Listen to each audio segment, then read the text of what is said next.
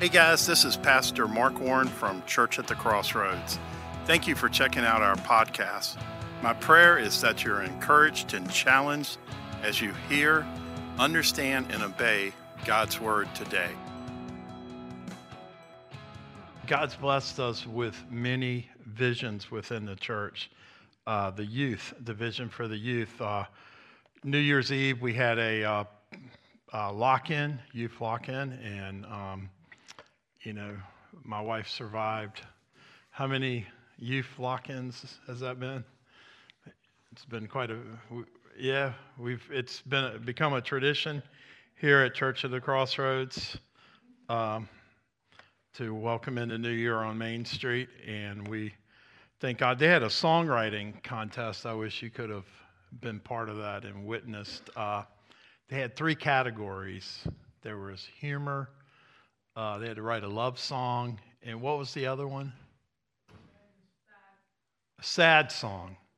Because I was thinking, you know, uh, the, they had three different groups, and, and Chloe, her group was singing this really sad and just absolutely depressing song about being alone and all this. And I'm like, wow on earth i'm thinking what have i done as a father you know i mean what in the world you know I, I didn't know. I didn't know. I was like, why did, why did she write this song? And then, then Ivy writes this song about some guy. He goes to the altar and he changes his mind at the altar. It's like it's supposed to say I do, but he says, I'm saying I don't, or something like that. And then I, I, started thinking, you know, that's when common sense kicked in, and I started thinking, well, maybe this is satire. You know, and of course, my wife would be like, You think? But anyway, it, it was a good time. And um, we had the exciting news of uh, Trent, in, you know, the, with the um, engaged, Hannah with the engagement. And that, you know, that, that even really confused me, you know, with the, the song. And but, but, it, but Trent gave him a low score to kind of uh, express his opinion of that. But it was a fun time, and it was a great. We had a table full of uh, food, and just it, it was it was fun. And the vision of the church, part of the vision of the church, is to reach and equip the young people, and that young people would see themselves as being the church of the day, not the church of the future.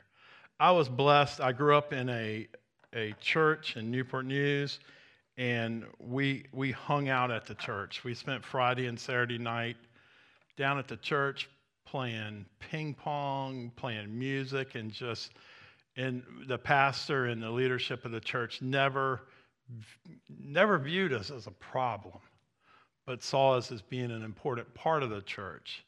And uh, Amy and her family, they've been involved in ministry and working in churches from the time uh, she was a teenager until now. So, our, our passion and our, our, our deep conviction is that young people are part of the church and that we, um, we involve them and include them and that they, they will one day lead this, this effort, you know, and, and the best training for that is to involve them now. And several of our young people, um, talk to us and carry on conversations. I, uh, I'm blessed by, by what they're doing and how they're, they're growing to watch their faith, to watch their um, talking to other young people and being able to uh, speak the truth and to encourage them to, to grow spiritually. In addition to that, we have other ministries that are part of the vision here at Church of the Crossroads. We have a men's ministry, we have the women's ministry, we have the, the music ministries. Uh, we're working to do a youth outreach down at the well, and part of our vision. We've, uh, we've attracted other people in the community, even down into Hampton Roads, who they are like us, they're serving the Lord.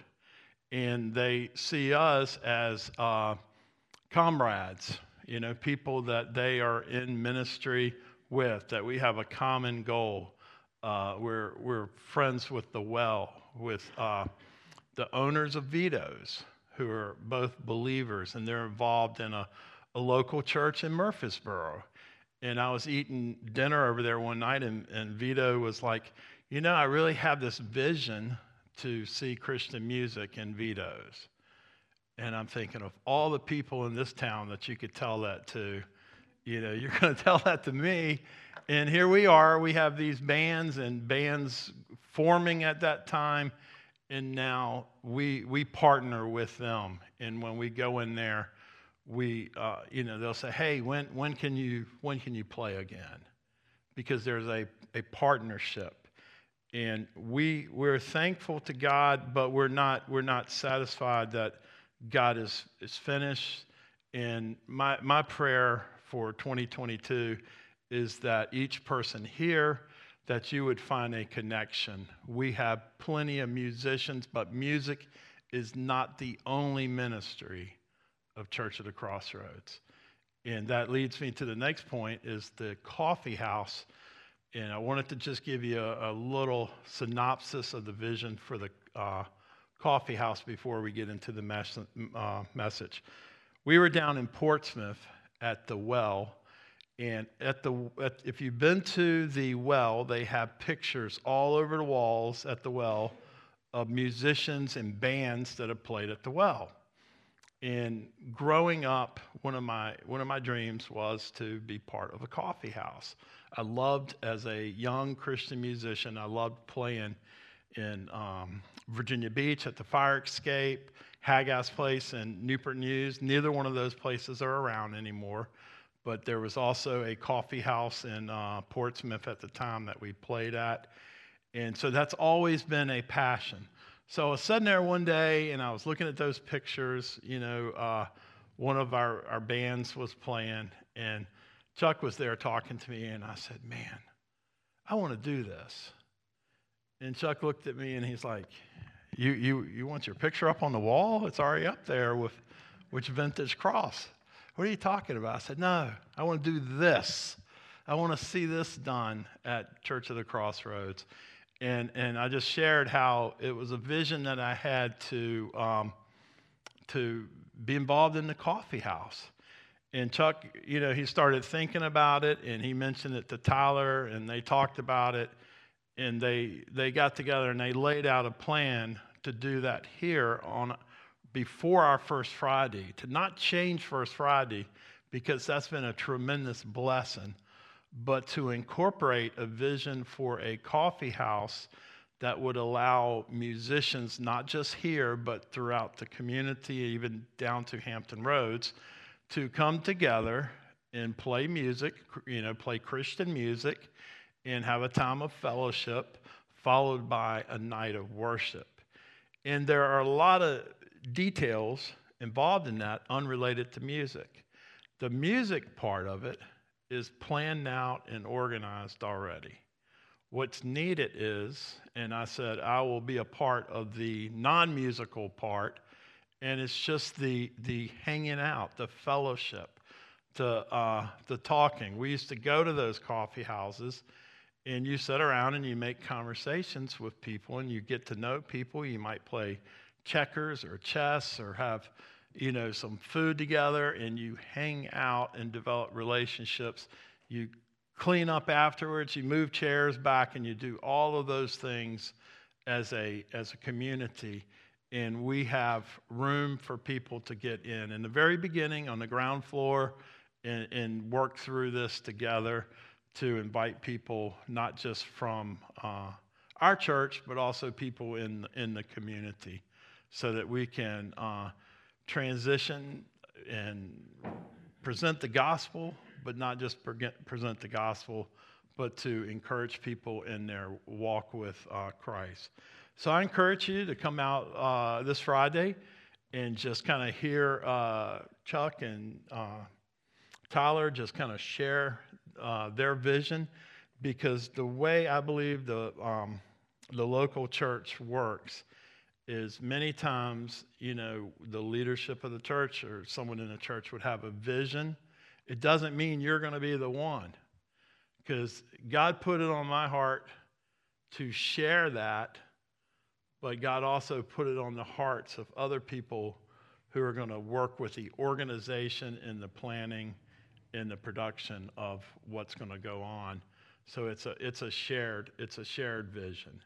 And you know, those of you who know me know that I'm always willing to step out of the forefront to let other people uh, use their gifts in ministry because my mind just works really fast and I see multiple things at a time, and I, I want to be used by God's, um, using God's kingdom to develop people and to encourage that. So, I, my prayer is that some of you here that have not really found a, a spot to get connected would see this as an opportunity to come alongside of other people and just invite people, organize people, and help that um, this time. We're going to do six. We've, we're, going, we're making a commitment to one another to do this for six months and then evaluate what, how this would fit into the ministries of uh, Church of the Crossroads. In the five years that Amy and I have been here, we've tried multiple things.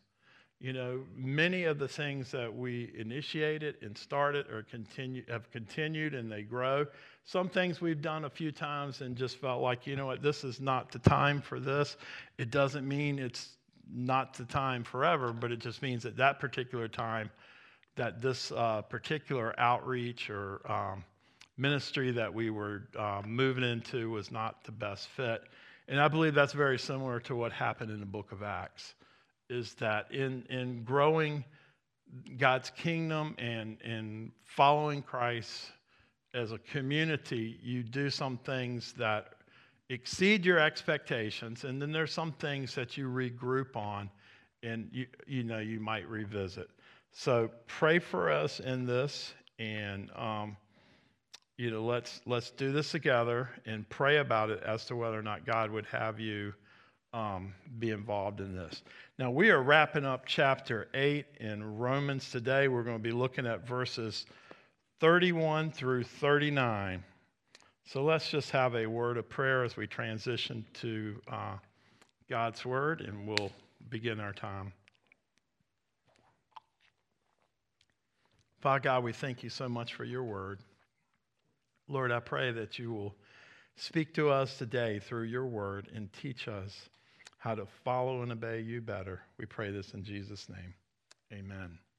Today we want to look at three assurances of adoption. Prior in chapter 8, you know, Paul writes about being adopted into God's kingdom. That the church that he's writing to in Rome, they are adopted into Christ. And it brings me to a story of when I was teaching math in Atlantic Shores. I was teaching math down there, and one year, three young ladies who were orphans came to the school. And as it has it, they did not speak a word of English. So the oldest one, they, they placed in, in my class as their homeroom teacher because we shared the common language of math. And God allowed me to teach each one of these three young ladies and the couple that adopted them, they had a story where they went to, uh, the mother was in Ukraine, and she heard the story about these three girls. And what happened is they were at an orphanage, and most people cannot afford to adopt three children. So uh, adopting one would not be a problem, but the girls did not want to be separated. So finally, there's a couple that wanted to adopt two of them. So they were going to adopt the oldest and the middle middle one. And the oldest um, girl said, "No, I, I've, I've been here the longest, and I'm the best equipped to deal with this situation. Take the youngest and the middle one." And so a lady who was visiting who had the financial means to adopt all three heard that story and she said, You know, I don't want that to happen. So it was not on her radar, it was not in her plans, but because of that unique situation she adopted all three girls and brought them to Virginia Beach and enrolled them in our school. And God gave me the opportunity to teach all three and to see God's hand in that adoption. Now, you and I were spiritually adopted into Christ. We were separated from God, we were lost, and God spiritually adopted us through Christ. And there are some benefits of that adoption that we probably never thought about. And I want to share with you from God's word how you have been benefited, you have been blessed through your adoption into Christ. Paul says, What then shall we say in response to these things? If God is for us, who can be against us? He who did not spare his own son, but gave him up for us all, how will he not also, along with him, graciously give us all things? Who will bring any charge against those whom God has chosen? It is God who justifies. Who then is the one who condemns? No one. Christ Jesus, who died, more than that, who was raised to life, is at the right hand of God and is also interceding for us. Who shall separate us from the love of Christ? Shall trouble or hardship, persecution or famine or nakedness or danger or sword? As it is written, For your sake we face death all day long. We're considered as sheep to be slaughtered. No, in all things we are more than conquerors through him who loved us. For I am convinced that neither death nor life, neither angels nor demons, neither the present nor the future, nor any powers, neither height nor depth, nor anything else in all creation will be able to separate us from the love of God that is in Christ Jesus our Lord. What are three main questions that Paul asks the church at Rome. Now, if you will come on Wednesday night to participate on our Bible study, people have told me that they've learned more from the Wednesday night Bible study than they have listening to sermons over the years because they dig into God's word and see it for themselves. In this passage, there are three main questions, and then each of those main questions, they're sub questions. And by understanding this one literary observation, you understand the you unlock the key to this passage. First question, it says, if God is for us, who is against us? And then there's the secondary question that says, how will he not also with him, with Christ, give us everything? The other question, who can bring an accusation against God's elect? Those God, God's elect. What it means is the elect are God are those that God chose. And God chose us not because we're better than other people, but He chose us because we placed our faith in His Son. God sent His Son to be the Savior of the world. And when you and I place our faith in Christ alone for salvation, we are elected of God, chosen by God to be his child. We are spiritually adopted and we belong to Christ. Just like those three girls became part of that family, that very affluent and blessed and favored family. They didn't have a father, now they had a father. And that father was able to teach them how to play golf and do all types of fun fun things. They didn't have that before. But then through this relationship with this family, they had those benefits. And you and I, when we come into God's family, we're no longer condemned. We're no longer judged by the sins and the bad things that we did. We receive the benefit of Christ's righteousness. Before, guilty shame. We've done the wrong thing, and rightly so. We are, we are condemned because of the wrongs that we've done. You and I, every one of us have made mistakes. We've sinned against God. And in Christ, God is able to forgive us and bring us into his family, and we have the benefits of that family. Third question is who can separate us from the love of Christ? I can still picture that older man who had already raised his children bringing those three little girls to school. I could still picture that. In fact, just the other day, I saw a picture on Facebook, and that, that man's getting much older. And I saw him with those, those girls at their house for Christmas. All these years later, where they're now close to 30 years old, and just the, the love of that new relationship that they did not have, but he brought them into his family. His wife met them over there in Ukraine and probably shared with him their story. And I can imagine that he said, Go ahead, let's do this. I'm sure they didn't act independently. That's a big decision to bring in people into your family. And it is an act of love. But you know, even more important than that, even more incredible than that, is that the eternal God of the universe adopted you and I and brought us into his family. Even though we're guilty, even though we've made mistakes, and he included us. And Paul writes, Can affliction or distress or persecution or famine or nakedness or danger or sword separate us from the love of Christ?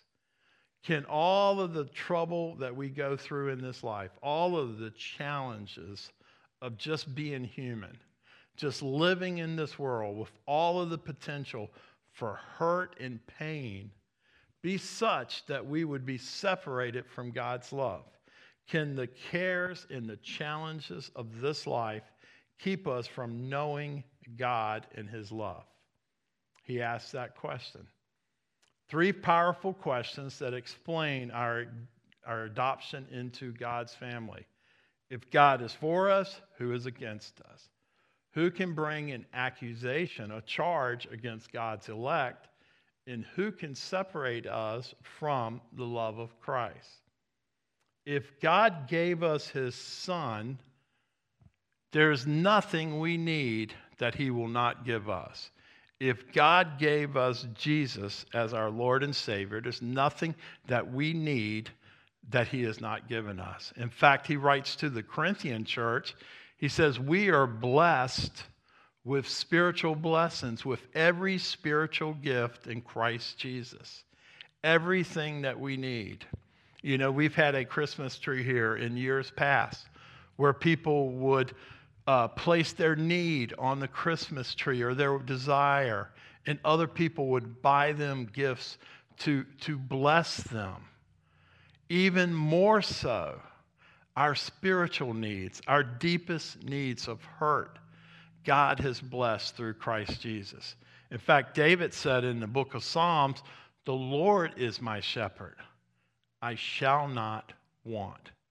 God has met our needs. If God would give us, this is Paul's argument, if God would give us his very son to be our Lord and our Savior, there's nothing that we lack spiritually that he's not given us.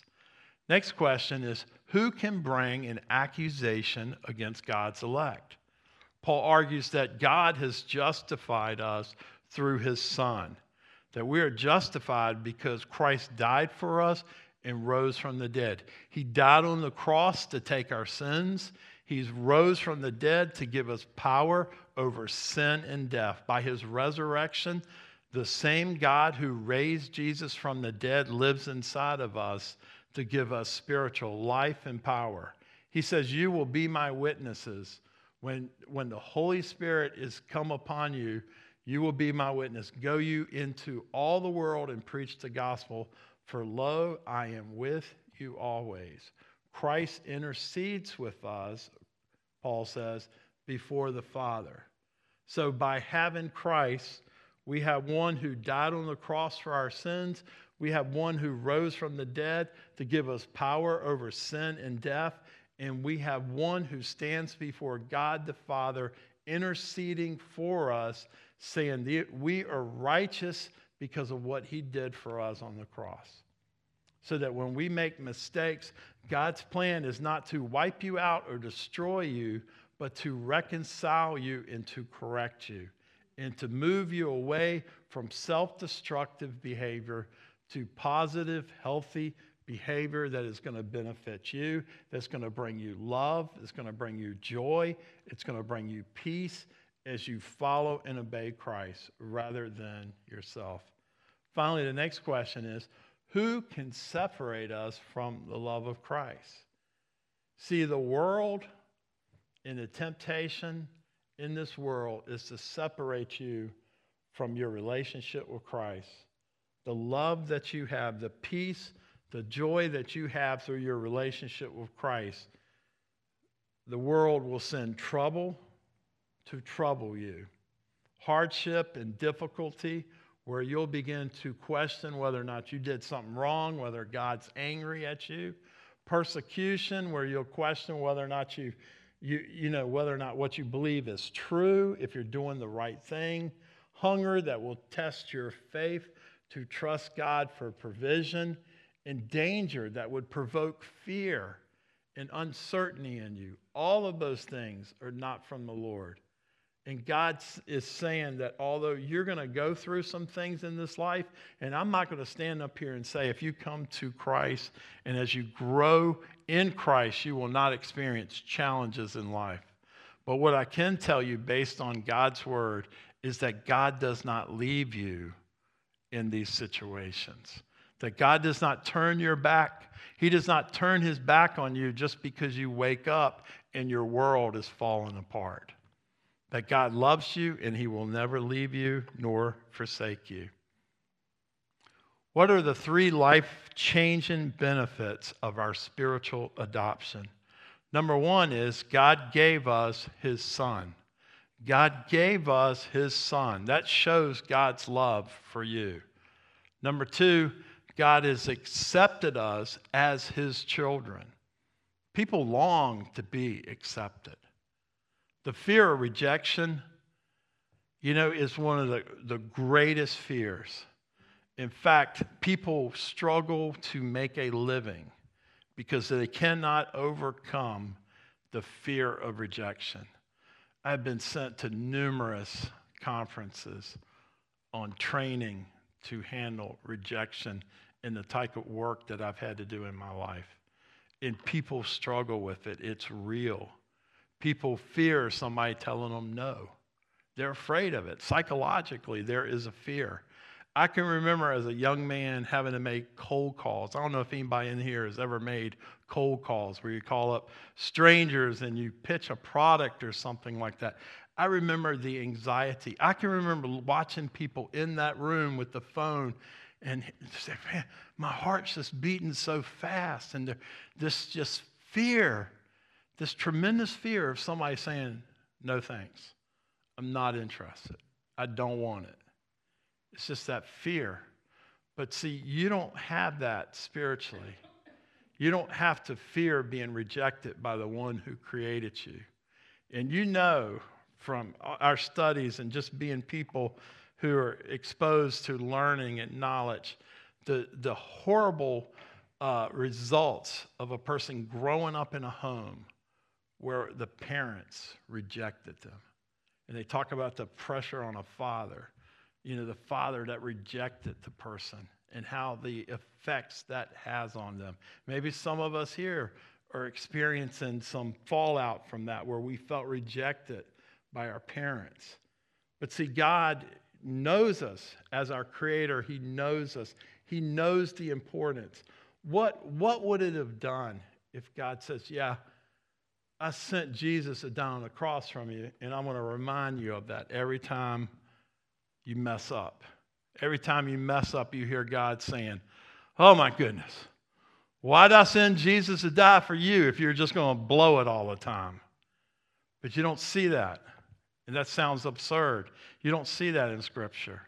What you see, a benefit of adoption, is that God has included and accepted you, and He loves you despite the fact that you sinned before, You sin now from time to time, and you will sin in the future. But the Holy Spirit in you will use this to motivate you. And I don't have to come in here and try to scare you into obedience. I don't have to cast fear on you and scream and holler and tell you that if you slip up today, if you're walking down the street and you slip up and you say something you shouldn't, that you should expect lightning to just come down and crush you and destroy you because you're a horrible person. God does not work that way. You can read the Word of God, and although there are consequences, and God is holy, and we should reverence and fear God, the gist of Scripture, the theme of Scripture, is one of love and acceptance. That you are a child of God. And even there is love and compassion in the way that Jesus dealt with the worst of betrayers in the Bible, Judas. There is love. There is love in how Jesus restored Peter. There's love in how God restored David because he accepted him, he loved him, he included him as his child. Number three, God will never leave you or forsake you. If you are a child of God and you've been adopted into God's family, God is never going to leave you or forsake you. Now, I want you to think about the story I told you in the beginning. There are three things that I observed in the father of this family that adopted these three girls. There are three things that I clearly observed that just came to me like a light going off that he communicated, that he communicated so well. And these things are communicated to us by God the Father that God says these things to you in your spirit as a child of God. Number one is He says, I love you. Unconditional love. Love that should be stronger than any sense of rejection or inadequacy. Love that should be stronger than any fear of guilt or shame is that God would say, I love you. And then the second thing he would say is I have chosen you and accepted you as my child. You belong to me. You can say, My Father, my Heavenly Father, I belong. I am included. I am special. I am loved. And that should motivate us, not fear, because the Bible says perfect love casts out fear. That should be our motivation to follow and obey Christ and to mess up no more than we have to. You know, to no more than we do. And to when we do is to return to God because He loves us like the prodigal son. You know, when the son came to his senses, you know, the father didn't chase him down to that faraway country. He didn't chase him down there, condemning him, criticizing him but he loved him, he waited, and when he returned and when he came to his senses and he realized he was convicted that what he did was wrong, the father loved him, embraced him, accepted him, and restored him. And God loves us, he embraces us, he restores us into relationship with him so that we can serve him and obey him. God does not see us just today and the mistakes that we make, but he sees the big picture. He sees us growing up and maturing. I've seen so many students over the years that I've taught, and I've seen them become such incredible men and women of God. And, and although I remember all the foolishness when they were 12 years old, you know, it's, it's just sometimes I shake my head and I think, how could this young man or this young woman who has become such a tremendous father or mother, who's accomplished all of these good things for the kingdom of God, who's grown as a person, how in the world could they be that 11 or 12 year old doing the foolishness that I can remember from the classroom? It's called maturity. That God has a plan and He works with us and He loves us. And it is through His love and His acceptance that He does for us what we can't do for ourselves. No matter how hard you try, you can't be a perfect person. You can't live in such a way, you know. Um, I think it was Ben Franklin who, who tried to be perfect. And I remember reading that thinking, why on earth would anybody try to do that? You know that's impossible. But it says Ben Franklin came up with 13 areas, 13 areas to work on. And he was going to work on each one for a season until he became perfect. And at the end, he says, I realized that I couldn't be perfect. That's pretty basic. That's obvious, right? He says, and what I realized is when I would work on one area, another area would suffer. Because we can't be perfect. But God, is, God accepts us as we are in our imperfection. And He develops us and He helps us grow and He matures us so that the person we become, because the person you will be in the future, you are becoming today.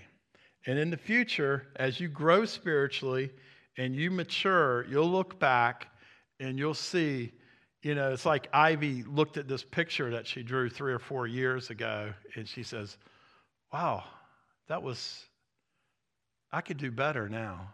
Well, that's how we are spiritually. We grow God wants us to grow. And it's in that relationship that we grow and we look back and say, I was kind of immature. I made mistakes. And God knows that about us. He sees the future, He knows the past, and He loves us despite that, and He works through that.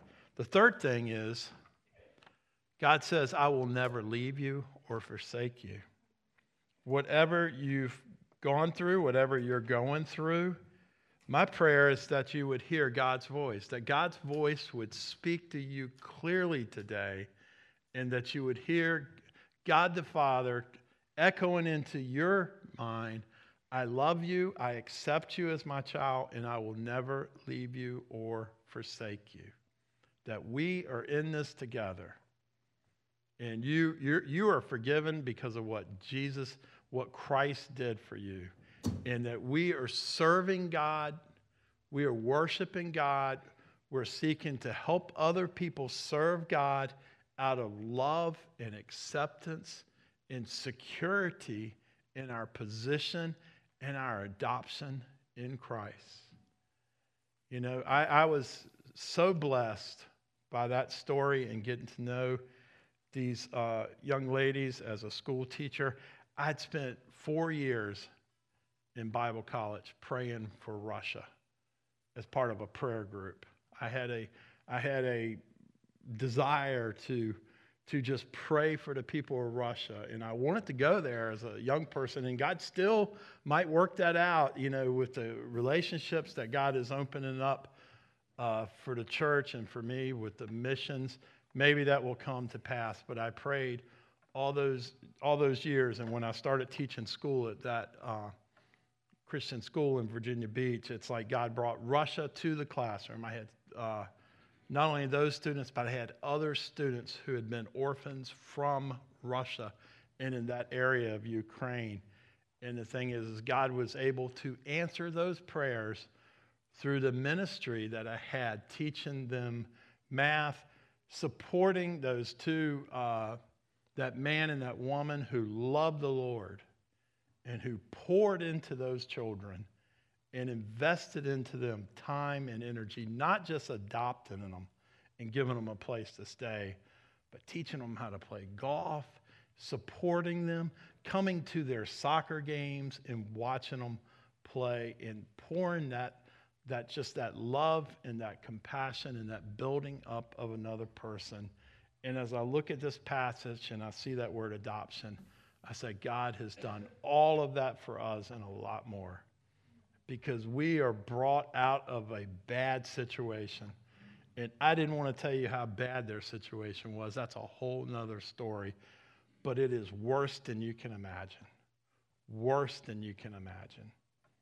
And that story was shared with my class through a video that um, CBN made of this story so that the whole class could see the story and see not the evil, but to see God's hand of love and adoption and God's providence to say and to hear, you know, the thought of someone coming to my classroom from another part of the world and saying, when I was over there, I did not know that God was working behind the scenes to bring me to this country one day for a purpose and a reason. And you and I, God has worked behind the scenes to bring you here into relationship with Christ for a purpose and a reason that you would help other people, that you would grow spiritually, and that you would reflect God's love, God's acceptance, and God's companionship and relationship with you through Christ.